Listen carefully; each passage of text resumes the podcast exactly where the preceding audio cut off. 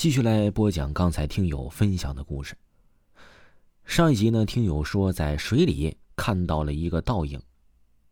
这个倒影呢，非常的真实，就感觉有人在水上行走。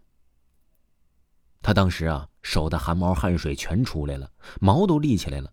我感觉我全身已经像文文一样发白了。文文把手电筒一扔，像牛一样边跑边叫。我不能快速跑啊。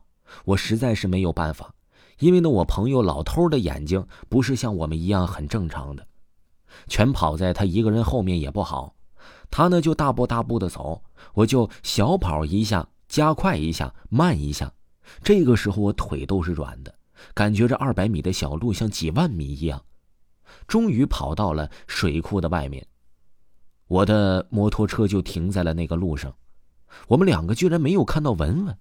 这个时候，我的心感觉啊，就像没有了一样，又担心又害怕，因为我根本不知道他先跑了，我怕他到底出了什么事儿啊，还是跑回家了。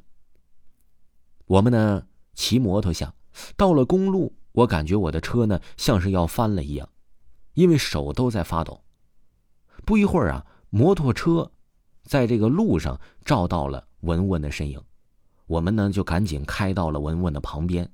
可见文文还在一直跑，惊慌失措的，就感觉此时啊，他整个人魂儿都丢了。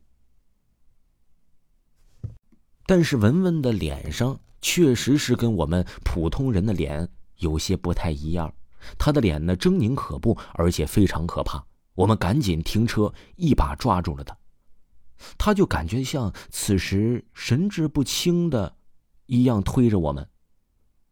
我们呢，也就拍着他的背，感觉到这文文嘴里好像在胡说着一些什么，但是呢，你却听不出来他说的到底是哪国话。我们就一直这样拍着他的背，摸着他的背，慢慢慢慢的摸索着他。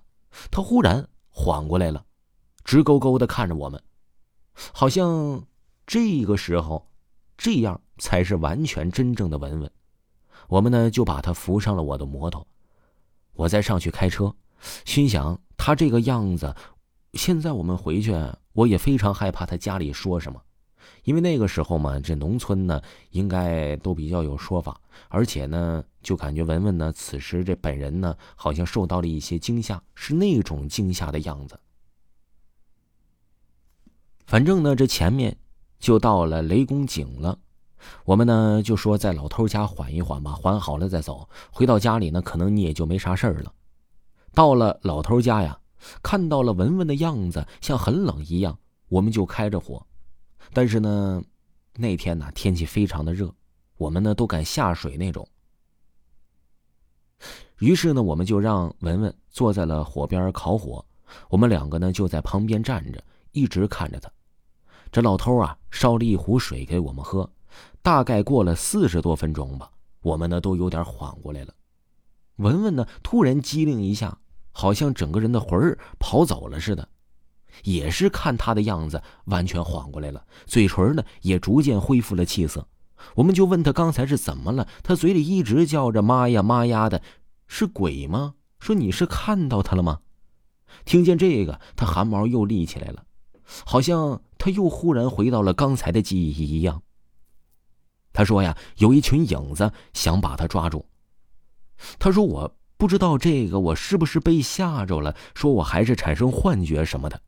反正那个水库里面的影子都是真的，我也确确实实能看到那水面上站着了一个人影，而且呢，那个人影应该就是实体的。这绿色的大圈啊，是在水库里面没几分钟。就出来了这个人影，当时我也看的确实是真真切切，一直在水面上行走。水库上，当我们三个讲这个故事的时候呢，我们刚好抬头看了一下钟表，现在呢已经刚刚好十二点多了。这个点儿又加上刚才在水库里面发生的那些事儿，我是根本也不敢回去了。